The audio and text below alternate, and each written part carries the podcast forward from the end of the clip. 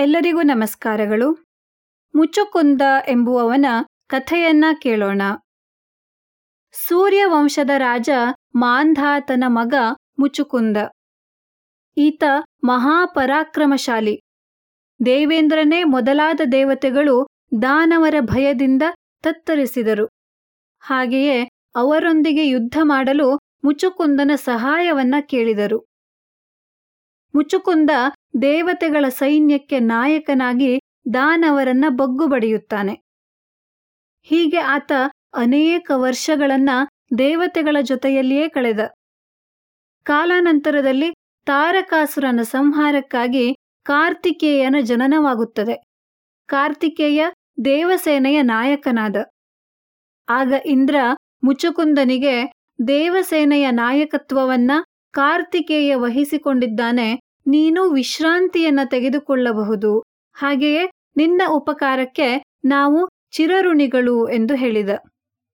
ಮುಚುಕುಂದ ತನ್ನ ರಾಜ್ಯಕ್ಕೆ ಹೋಗಲು ಬಯಸಿದ. ಆಗ ಇಂದ್ರ, ಮುಚುಕುಂದ, ನೀನು ನಮ್ಮ ಲೋಕಕ್ಕೆ ಬಂದು ಬಹಳ ಕಾಲವಾಯಿತು. ಈಗ ನಿನ್ನ ಪತ್ನಿ, ಮಕ್ಕಳು, ರಾಜ್ಯ ಯಾವುದೂ ಇಲ್ಲ. ಎಲ್ಲವೂ ಬದಲಾಗಿವೆ.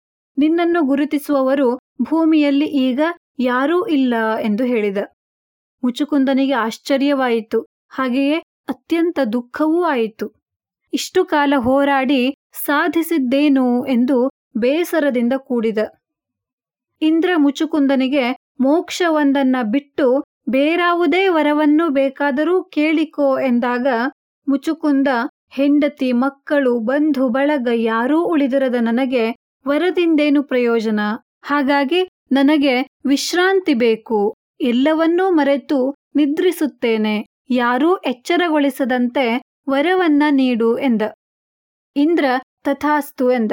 ಹಾಗೆಯೇ ಯಾರು ನಿನ್ನನ್ನ ಎಚ್ಚರಗೊಳಿಸುವರೋ ಅವರ ಮೇಲೆ ನಿನ್ನ ನೋಟ ಬಿದ್ದೊಡನೆ ಅವರು ಸುಟ್ಟು ಬೂದಿಯಾಗುವರು ಎಂದ.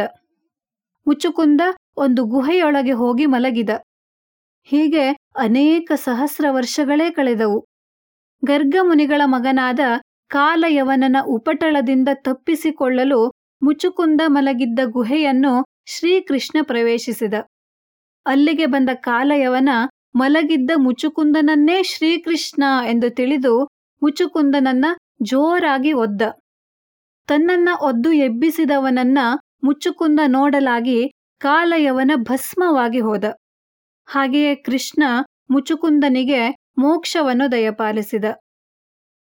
ಧನ್ಯವಾದಗಳು.